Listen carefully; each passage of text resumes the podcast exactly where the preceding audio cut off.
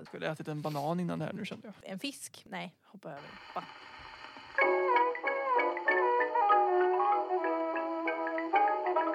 Goddag allmänheten! Ni lyssnar på Bibblan svarar, en podcast som görs av biblioteken i Uddevalla i samarbete med den nationella svarstjänsten Bibblan svarar.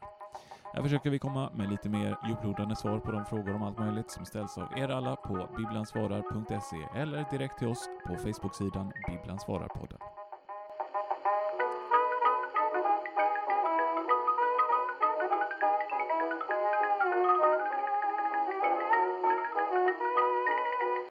Yes, hej och välkomna allihopa till ett nytt avsnitt av Bibblan svarar. Jag heter Anton Joling och är bibliotekarie. Och med mig har jag mina två fina bibliotekariekollegor Andrea Haglund. och Tobias Nordberg. precis. Och idag ska vi prata om eh, mat. Det blir aladåb och andra konstiga saker. Mm. Och eh, bibliotekets framtid. Väldigt spännande. Så då kör vi.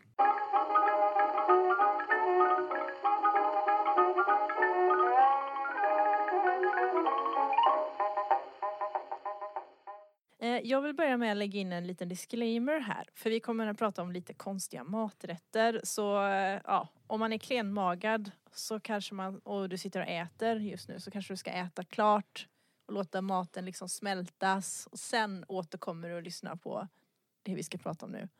Ja, men då ställer jag ner min sprängda anka här då så fortsätter med den sen. Precis, jag tänker det också. Eh, ja, så här lyder i alla fall frågan. Smakar aladåb gott? Och vad brukar det innehålla? Och det är vår kollega Sara Nygren som då på Bibblan svarar har eh, svarat så här. Aladåb är en maträtt som görs av kött, grönsaker eller fisk i gelé och serveras kall. Aladåb gjord på fläsklägg är exempelvis en tradition på svenska julbord. Mm. Om aladåb smakar gott eller inte beror som eh, med all mat på vem det frågar. En del älskar det medan andra hatar rätten. Jag känner inte igen att det hör hemma på ett svenskt Nej. julbord. Jag tror att jag har varit på ganska många julbord. Jag har aldrig sett, vad var det för något? Eh, fläsklägg. Och jag har också eh, sett eh, att det finns eh, typ grisfötter inkokta i gelé. Grisfötter låter mer bekant än Mm. i Jag tror att det är någon lokal grej. Jag är lite osäker på var någonstans man äter det här i Sverige. Jag får för mig Skåne. Jag Men, vi säger eh, Skåne. Det låter roligt. Det är ganska roligt men- att ha fördomar mot Det, ja, eller hur? Jag har fördom att det kan vara Skåne utan att ha kollat upp det. Men det känns som att jag kanske har läst någonstans att det var det. Och jag har kollat upp också att aladåb, det stavas ju alltså på svenska A-L-A-D-Å-B. Precis som det låter. Men det kommer från franskans aladob som betyder typ eh, jag tror att jag läste att det betyder i en, i en eh, gryta eller en skål. För att man använder en skål när man ska göra en sån här då. Mhm, Så det ligger i det vad du vill ha i, Mm. i en skål och sen så på med gelé. Precis. Man, man kokar liksom kött eller fisk med ben och allt sånt.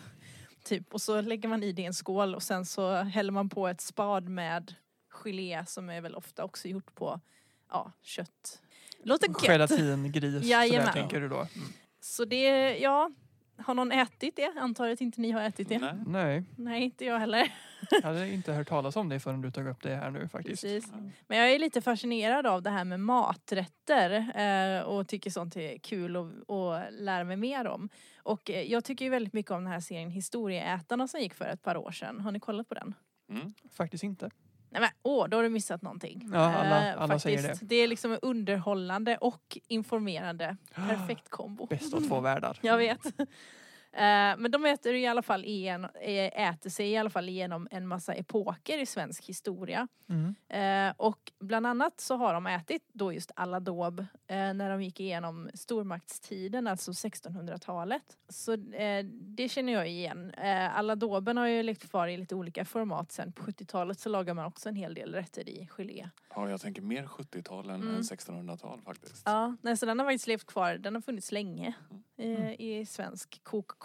Dock kanske inte en av de mest ätna maträtterna idag. Men som sagt, tydligen finns det ju grisfötter i gelé på vissa julbord och så vidare.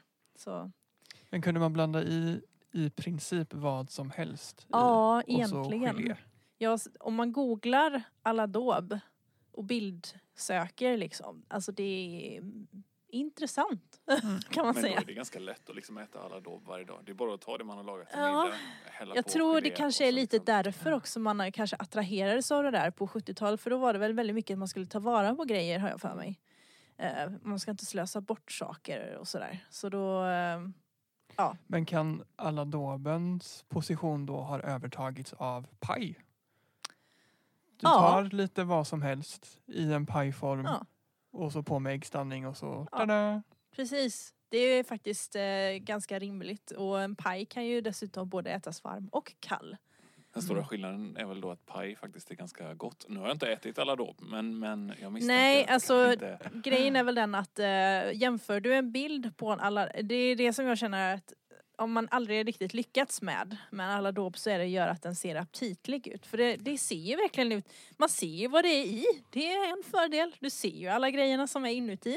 För den är ju genomskinlig. Ja, Men, det är ju eh, bra. Ja, fast det, eh, det ser inte så gott ut alltså. En paj ser ju ofta väldigt god ut.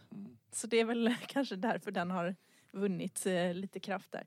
Men, eh, och apropå paj, så kanske man ska ta upp en annan grej som jag eh, såg i Historieätarna. Och jag tror faktiskt det var i samma avsnitt som den som de hade, på med alla doben. Eh, de hade en överraskningspaj. Mm. Ja. Spännande. för att på den tiden så var det tydligen så hade man inte så himla mycket underhållning. Där är alltså adel snackar vi nu. Jag menar inte ute i stugorna. Utan eh, på adeln. De hade inte så mycket kul. Så de hittade på lite kul grejer med mat istället. Så bland annat den här överraskningspajen som då såg ut som en vanlig paj. Men det var liksom bara ett, en pajform med ett lock. Och så när man tog bort locket så var det någonting kul i. Vad kul? Ja, i, i det här avsnittet då så var det ett par levande grodor som hoppade runt. Oj, ja. Hehe. Eh, ja. Det var liksom det, det var bara det. Det var liksom hela skämtet. Det var att, eh, haha, det var något annat inuti än vad man trodde. De serverades också någonting som såg ut som någon slags inbakad fisk. Men när man öppnade den så var det köttfärslimpa. Ja, Haha. ja. Men det är ju inte lika roligt. Men det andra kan man ändå förstå att det kan fungera som ett skämt. Om, Mm. man, om jag bjuder på en paj och Mm. sen visar det sig att det är levande grodor i den Ja. så tror jag ändå många skulle kanske... Tycker det var lite festligt. Ja, det tror jag. Ja, Alltså, det lever ju kvar lite grann idag den här klassiska, här tar en jordnöt ur min jordnötsburk och så öppnar man den och så Ja. skjuter ut en, ja vad det nu är för Ja, någonting. Mm, Ja. det är lite samma Spiralgrej. grej. Ja. Ja. Men åt man den här överraskningspajen eller var det bara Jag, trodde, for the jag lulz? tror det var mest, mest bara för att det var skoj. Och sen så hade man annan mat som faktiskt kunde äta också. Ja, okej. Jag såg någon bild från samma middag där det är en duvpaj men då har man satt vingarna och huvudet på duvan med fjädrar och allting ovanpå så det ser ut som att den sticker ut ur pajen. Ja, Men det är bara, bara som dekoration liksom. Också lite aptitligt. festligt. Mm. Och på tal om fåglar som kommer ut ur andra saker så är det ju en annan maträtt som jag har väldigt svårt att glömma också från den serien som är en maträtt som de åt under frihetstiden, alltså 1700-talet. Och det är alltså en hönsfågel fylld med småfåglar. Så det är alltså en höna som har små kycklingar i sig. Och när den tillreds så då, då stoppar de liksom så att huvudena sticker ut ur skinnet på den här hönan. Wait, Det ser what? så sjukt alltså det ser så hemskt ut. Det, jag förstår inte. Och det var väl också en sån här kul grej. Överrasknings... Hoho. Men alltså Nu det ser äter vi helt... hela familjen här liksom, mamman och barnen. Ja, eller? nej det Mm. ser helt bisarrt ut. Jag hade En nog människa haft... som vill göra sin, sin position överst i näringskedjan väldigt, väldigt tydlig för alla andra djur. Kött i kött. nej, den var jag inte supersugen på. Men ja, det åt man då. Och sen så har jag tänkt lite mer på så här konstiga maträtter.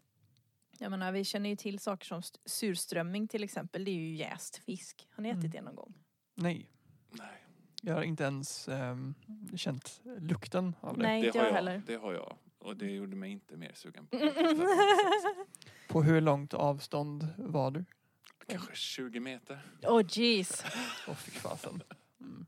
Jag har ju ganska känslig näsa så jag har en känsla av att jag och surströmming skulle inte komma så bra överens. Så jag är inte så sugen på att testa det. I vilket sammanhang kom du nära den? Det var när jag var liten på någon typ av, av eh, tillställning där det var folk från de norra delarna av landet med Mm. som Mm. gjorde något sånt. Men eh, jag håller mig nog undan från det tror jag. Ja, för det är i Norrland eller liksom norrut ska vi säga. Mm. Som man brukar äta sånt va? Mm. Ofta. Jag har fått för mig det också. Men sen så finns det ju andra saker som, eh, som är liksom kanske vi inte tänker på som är lite märkligt som till exempel kaviar, alltså på tub.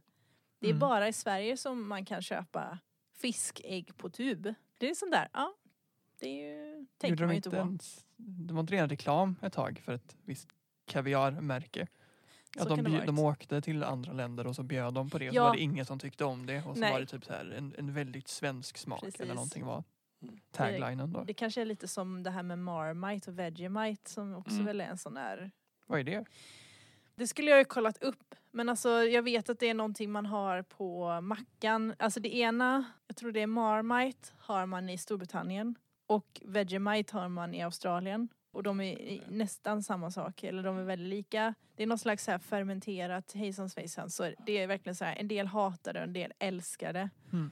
Men det är väl lite samma sak kanske då. Också väldigt lokalt, att det bara finns där typ.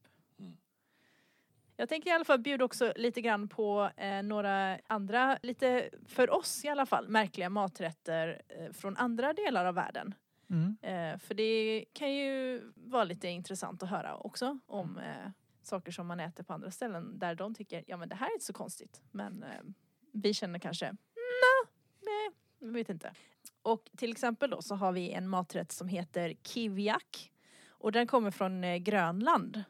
Och den består alltså av eh, ungefär 400 alkefågelungar som man stoppar in i ett sälskinn som man syr ihop. Och sen gömmer man det under stenar i tre månader. Mm. Och sen äter man den. Du tillagar inte på något annat Nej, vis? Utan Det är liksom nej. ruttet kan man säga, eller fermenterat. Jäst. Det får inte vara för gott. Nej, Nej, men det det ska tydligen klart. smaka lite som stark ost. Ja, Ja, i alla fall. Så det kan man ju testa någon gång om man känner. om man Alltså, har tre månader över. Ja, Ja, alltså men det, det det bygger på är väl väldigt mycket att det är kallt på Grönland. Så att jag menar, det går inte, om det är varmt ute så går det inte att lägga någonting i tre månader. Utan det ska vara liksom, man kanske kan lägga det i kylskåpet men risken är väl att det kommer lukta väldigt märkligt i ditt kylskåp då. Mm. Om du förvarar no- någonting sånt i tre månader. Ja, det är inget vi kan rekommendera tror jag. I så fall ska man köpa in ett separat kylskåp bara till det här. Mm. Precis, som man kan ställa typ i får man- garaget eller Ja. någonting. Jag tänkte man kunde gräva ner den under några stenar i sådana Ja. fall. Ja, då, så. just För det. att få den riktiga feelingen i alla Ja. fall. Mm, mm, precis. Och sen så i många kulturer så äter man ju insekter av olika slag. Som, alltså de kan ju vara till exempel torkade eller friterade. Och detta har ju tidigare ansetts som väldigt märkligt. Men nu börjar ju fler och fler få upp ögonen för insekter som en hållbar källa till protein. Mm. Ehm, Och det är lite konstigt att vi i Sverige har någonting emot det eftersom att vi i princip äter insekter i havet. Som, eh, Ja. som en del kräftor andra och, tycker är eh, skumt. ja, Ja. Men jag kan nästan alltså, det, jag, jag tror problemet lite med insekter, vilket vi väl har kommit runt lite grann med våra skaldjur, det är ju att vi äter ju inte en räka med skalet på. Nej. Utan vi pillar ju loss det där tentakliga Mm. och så är det bara liksom en köttbit kvar. Jo, det är Men klart. Men Om man tänker en skalbagge, skulle du helst äta den hel eller skala den först? Hur skalar du en skalbagge ens? det går nog kanske inte riktigt. Nej, det, det jag var ute efter var i alla fall att alltså en, en helt tillagad insekt ser kanske inte så god ut men alltså jag hade lätt kunnat tänka mig äta någonting som man har typ malt ner eller någonting. För Ja, de ska ju tydligen vara goda. så länge man eh, inte, det är nog hur de ser ut som Jag tror är det den är största spärren. konsistensen och hur de ser ut som gör en lite så här. Men jag Mm. tror inte det är något fel på smaken. Nej. Det låter inte så när de beskriver hur det ska vara i alla fall. Så det kanske blir något man får testa vid något tillfälle. Mm. Men eh, det jag skulle ta upp var i alla fall eh, till exempel escamoles som eh, finns i Mexiko som är smörstekta myrägg. Och de äts som i en taco. Mm. Det är ju ändå så här, ah, om man inte vet vad det är och inte tänker för hårt på det så kanske det hade gått ner ändå. Mm, Ja men eller hur. Smör, smak går ju hem i typ popcorn och sånt så det kanske blir lite samma Ja. feeling då. Ja, jag menar det. Och så ägg känns ju, Ja, lite, att de är lite crunchy små och kanske. inte ser att det är en insekt i alla fall. Så det Nej. är Nej, en- en fördel.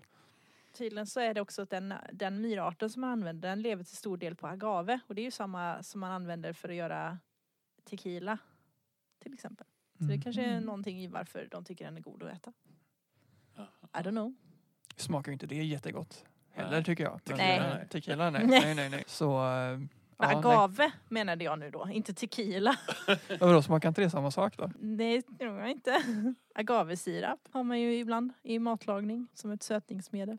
Anyway, av de sakerna som jag har tagit fram här så tror jag nästan för mig att den här grejen som jag ska ta nu är nog den som jag tycker på något vis är värst som jag absolut inte kan tänka mig att smaka på.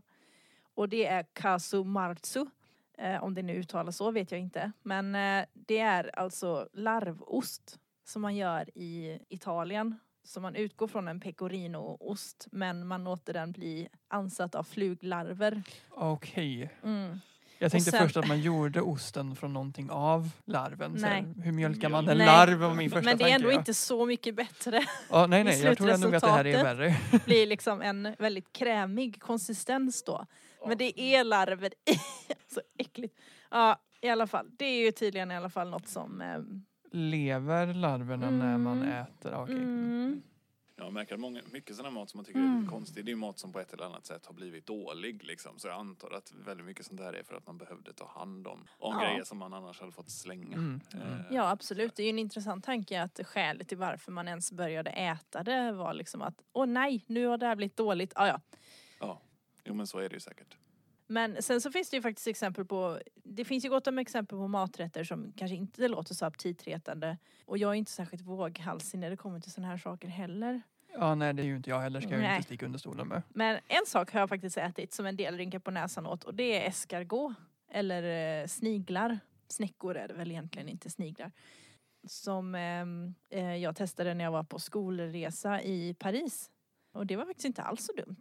Men hur var de tillag med vad? Är det? Precis, jag tror det är det som gör det är att eh, de tillagar det med mycket typ smör och vitlök och örter. Ja, just det. Ja. Då Då smakar det, det- bara... Det, Det smakar gott, typ eh, bara vitlök och örter. Det är gott trots snigeln, Ja. inte tack vare den. Jag tror inte snigeln i sig, om jag minns rätt så var den eh, alltså, lite i konsistensen ja, men som ett skaldjur kanske eller någonting sånt. Lite så här gummiaktig typ, Mm. Lite seg. Men eh, smakar typ inte så mycket överhuvudtaget. Men det kan ju också vara för att allt det andra tog över liksom. Det var ju som när man började dricka kaffe när man var yngre. Då var det ju liksom en skvätt kaffe, sen så var det mjölk och socker rest, Ja, resten. Liksom. Att det blir mm. lite samma. Ja. Har ni några andra maträtter? Jag, får säga, jag äter väl det mesta så. Jag har inte så mycket som jag tycker är, är så vidrigt att jag inte kan käka det. Det är något jag har satt lite stolthet i också, att jag ska liksom äta allt. Men då ser jag också till att inte hamna i situationer där jag behöver pröva riktigt sådana här saker. Nej. För då skulle jag nog behöva säga nej. Känner ni er hungriga nu när vi har pratat om det här? Alltså, jag var ju ganska hungrig innan vi började spela in här men nu känner jag att det ena har gått över lite faktiskt. Ja, precis. Jag hoppar över lunchen idag tror jag. Ja, gött. Och kom ihåg, gillar du inte maten så testa 14 gånger för att eh, till exempel då kaffe, det är bäst. Ta 14 gånger att vänja sig vid. Så ge inte upp efter första tuggan. Fast om det krävs 14 gånger, tycker man verkligen om det då eller är det bara Stockholmssyndrom?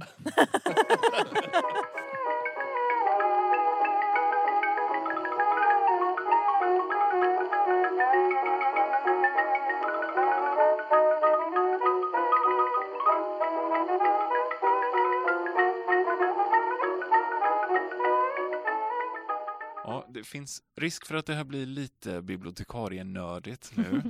Men ibland så kommer det in frågor till Bibelns svarare som har med, med biblioteksverksamhet att göra på olika sätt. Och då menar jag alltså inte frågor om böcker och litteratur och sånt där eller om, om informationssökning utan eh, mer om sådana som handlar om bibliotek som fenomen på en, en lite mer teoretisk nivå. Då. Och jag tycker Ja. det är lite roligt med sådana frågor. Mm.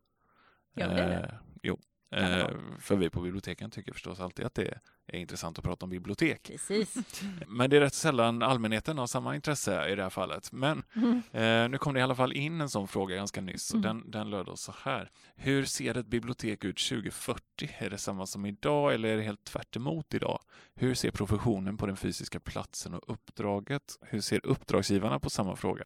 Tycker alla samma eller är det en spännvidd i åsikterna? Nyfiken på era tankar. Gärna många svar på frågan. Oj, det är ju jättebred, alltså det är väldigt mycket i Ja. den frågan. Det är det verkligen. och det känns ju som att vi tre som sitter här har tre olika svar på den här frågan. Säkert. Så, eh, Precis, men eftersom jag redan har svarat på den här en gång så vill jag gärna läsa upp den för då får mitt svar lite mer genomslag. jag, så att jag kan... Okej. ja, det går ju visserligen att, att tolka den här frågan då på, som att den gäller förutsägelser om, om framtida inredningstrender, hur biblioteken ska se ut. Då. Men, det, men det är nog inte så troligt va? Nej, men uh, vad, tror du typ att det handlar om i så fall? Är det liksom digitalisering? Ja, jag eller? tror nog att det handlar om digitalisering framför allt. Och för att kunna svara på hur, hur digitaliseringen kan påverka eh, biblioteken och hur, hur ett typiskt bibliotek kan se ut om 20 år så måste vi nog också först kunna svara på ett bibliotek egentligen är för oss nu. Ja, och det är ju kanske inte alltid så självklart som man tror. Nej, nej. Vi vet inte. väl kanske vad vi tänker på Ja. för att vi jobbar i bibliotek. Men Ja, det är nog precis. inte alla som, eh, alltså allmänheten kanske inte riktigt tänker på samma sätt. Nej, Mm. dels, dels är det ju inte säkert att, att vi har en, en riktig bild själva och dels så, så eh, har ju inte alla insyn i vad vi pysslar med hela dagarna. Och nu så, eh, så vill jag först och främst säga då att den här, den här frågan som kom in här, den gick ut till alla Bibblans svararoperatörer i ett mejlutskick eftersom man då gjorde bedömningen att det var rätt så bra att få in synpunkter och tankar från många håll. Det är liksom, ja, av precis den här anledningen egentligen och Mm, det finns mm. ganska många svar på det. Och det var nog rätt så smart tror jag. Eh, och en av de som svarade på det utskicket var jag, så jag har redan funderat lite på det här eh, en gång. Ja. Eh, ja, men uh, kör på. Du får väl eh, utveckla lite grann ditt uh, svar och ditt input på den här frågan då. Ja, eh, jag ska försöka göra det. Åtminstone, jag får se hur mycket jag kan utveckla det, men jag kan åtminstone dra det i det här formatet också. Eh, och jag hoppas att jag inte bara verkar lat när jag tar upp en, en fråga som jag faktiskt redan har svarat på en gång. Men Eh, väl researchat. Ja, det. precis. Så, så kan man Precis. se det istället. Det låter ju bra. Jag tänkte i alla fall att man kan börja lite med att säga något om bibliotekens uppdrag då och vad vi Mm. faktiskt ska, ska göra på bibliotek. Och efter att ha kikat lite i olika styrdokument så tror jag att man kan sammanfatta det ganska bra med att biblioteken ska säkerställa att alla människor kan ta del av kultur och information. Mm. Vad innebär det då för Ja. våran, eller bibliotekens framtid? Jag tycker väl att det först och främst är, är viktigt att vi är tydliga med att det, det kommer att vara lika viktigt att tillgängliggöra kultur och information 2040 som det är idag. Eh, och många tänker nog automatiskt på böcker när de tänker på bibliotek och det gör nog jag också om jag ska vara ärlig. Men egentligen så är ju den fysiska boken bara ett sätt för biblioteken att utföra sitt uppdrag. Det är inte alls säkert att den typ av pappersböcker som vi har idag kommer att finnas kvar om 20 år. Så det kan nog vara bra för biblioteken att, komma ihåg att det vi sysslar med kultur och information och inte just fysiska böcker, även om jag råkar tycka om sådana väldigt mycket. Då. Det kan ju vara poddar till exempel. Poddar kan det vara. vara. Nej, men det ser man väl redan idag också att det finns jättemycket annat som är alltså e-böcker och e-ljudböcker. Ja, De har ju precis. verkligen boomat. Precis. Eh, och det är ju också litteratur, Ja. fast det är Mm. en digital version. Så är det, men det tror jag att vi har, eh, där har biblioteken en del att jobba med också då, för jag tror inte att så många tänker på det att nu ska jag, nu ska jag låna en e-bok via biblioteket, utan Nej. säger man bibliotek så tänker man nog på ett rum med bokhyllor i. Så. Mm. Och det är det ju också förstås. Jag är i alla fall ganska säker på att det kommer finnas bibliotek i någon form under, under lång tid framöver, men om fysiska medier då, böcker och sånt, inte är liksom standardformatet som används för att människor ska kunna läsa eller lyssna eller titta på olika saker så är det kanske svårt att motivera sådana här stora lokaler fyllda med böcker som vi nog förknippar med biblioteken väldigt mycket idag. Just det. Men eh, alltså, om biblioteket som organisation och verksamhet kommer att finnas kvar så kanske inte typ lokalerna kommer finnas.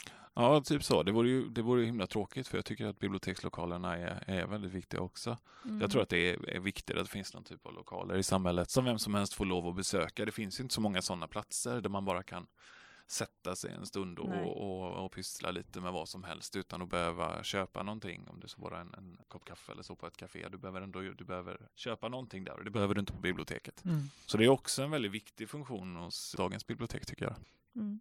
Men om vi då säger att vi tar bort de fysiska böckerna, Mm. kommer det ändå finnas biblioteken som lokal kvar i sådana fall? Ja, alltså när jag svarade på den här frågan första gången, alltså i, i mitt svar till frågeställaren i Bibblan svarar, så skrev jag att det kanske inte är säkert att båda de här funktionerna kommer att finnas i, i samma lokaler. Då. För om den fysiska boken inte är standardformatet för, för att förmedla kultur och information på olika sätt så kommer det kanske inte vara nödvändigt med sådana fysiska bibliotekslokaler som vi är vana vid. Mm. Eh, Så istället då så ska, kanske det skulle behöva finnas två olika typer av organisationer. Liksom en som tillhandahåller lokaler där man kan studera och möten på olika sätt och, och en annan organisation då som tillgängliggör kultur och information i ett digitalt format. Och det behöver ju egentligen inte vara samma organisation som gör det som biblioteken är, är nu. Då. Ja, just det. Men vad tror du? Tror du det kommer bli en sån uppdelning? Ja, men det är ju det är väldigt svårt att säga förstås. Och, och ibland så verkar ju de som... Ah, kan du inte läsa fram, eh, spå i framtiden? Nej, jag, jag försöker ju, men Ja. jag, jag, jag är inte säker på att jag lyckas. Du får hämta Telöven tror jag. Ja. Men ibland så verkar ju en bibliotekens uppdragsgivare då, åtminstone på, på kommunal nivå, ha en lite romantisk syn på, på biblioteket som är ganska starkt kopplad till den fysiska boken. Och det tror Mm. jag många av oss har, att vi tycker det är fint och roligt med fysiska böcker. Jag vet, jag brukar, jag brukar gå ner i, i magasinet här på stadsbiblioteket där jag jobbar och bara stå där Lukta. och, lukta. Ja, precis. Mm, Eh, dammig bok. Ja, jag vet inte vad det säger om mig, men så är det i alla fall. Nej, jag kan relatera. Ja. Men om man låser sig då vid den här, den här lite romantiska synen på böcker så finns det ju risk att biblioteken kommer uppfattas som ganska förlegade, även om deras funktion i samhället då kanske är viktigare än någonsin. Eh, Mm. och det tror jag är lite farligt. Och vi, vi är förstås många som tycker om den fysiska boken som format, men, men eh, lite motvilligt måste jag nog ändå säga att vi kan behöva ge upp den där kärleken till, till bläddrandet i fysiska böcker om vi eh, Ja. faktiskt tror på det offentliga biblioteket som idé. Ja. Nej, det är ju lite sorgligt. Det är det ju. Fast Ja, det är ändå, väldigt sorgligt. Det är ändå fina grejer som kan få leva kvar av vår verksamhet. Det är det. Och det är tråkigt att säga att det ena nödvändigtvis måste utesluta det andra. Det kommer ju finnas kvar fysiska böcker ändå, även om det Ja. kanske inte är biblioteket då som måste tillhandahålla dem för att, ja, det kan finnas andra uppgifter som är viktigare. Så det kommer ju behövas någon typ av bibliotek i alla fall och digitaliseringen har, ju, har ju gjort att biblioteken har fått en en viktig uppgift är att motverka digitalt utanförskap på olika sätt också. Där märker vi som jobbar med digitala frågor i, i biblioteksverksamheten att det finns väldigt stora behov också. Då. Så vår roll och funktion i samhället har förändrats väldigt mycket de senaste decennierna. Och förmodligen så kommer de väl att- flytta ut på nätet ännu mer och då blir det dessutom viktigt att se till att alla människor har de kunskaper som, som krävs för att kunna ta del av den verksamheten om det bara är där vi, vi finns. Liksom. Ja, Mm. nej, precis. Men har du några, alltså om man vill veta ännu mer om det här, vart, Vill vart man vänder det? man sig då? Vill man det? Ja, ja, det, ja, det, det? finns en, det finns en digital tjänst som heter Digiteket och den är egentligen då en, en lärplattform för bibliotekspersonal men den är ändå tillgänglig för alla och där finns en liten kurs om digital transformation för bibliotek där man eh, kan få veta lite mer om varför digitalisering är viktig och man kan få lite insyn i hur debatten kring de här frågorna ser ut på, på biblioteken idag. Gött, då ska vi alla gå in och kolla där. Biblioteket kommer få en peak i deras, eh, Ja, just det, vi ska bara, Besök. vi ska bara göra det tydligt också att det är på grund av oss. precis, jajamän. You're welcome, Digiteket. Ja, det var allt vi hade att bjuda på idag. Källor till det vi har pratat om nu, det hittar du i avsnittsbeskrivningen. Har du också en fråga om precis vad som helst? I så fall får du gärna ställa den på Facebook-sidan Bibeln svarar-podden så vi kan ta upp den i framtida avsnitt. Vill du vara helt säker på att få ett svar på din fråga kan du gå in på biblansvarar.se och ställa den där. Om du gör det så kommer du få ett väl underbyggt svar och kanske kommer vi så småningom att utveckla svaret i podden. Du har lyssnat på Bibeln svarar, en podcast som görs av biblioteken i Uddevalla i samarbete med den nationella svarstjänsten Bibeln svarar.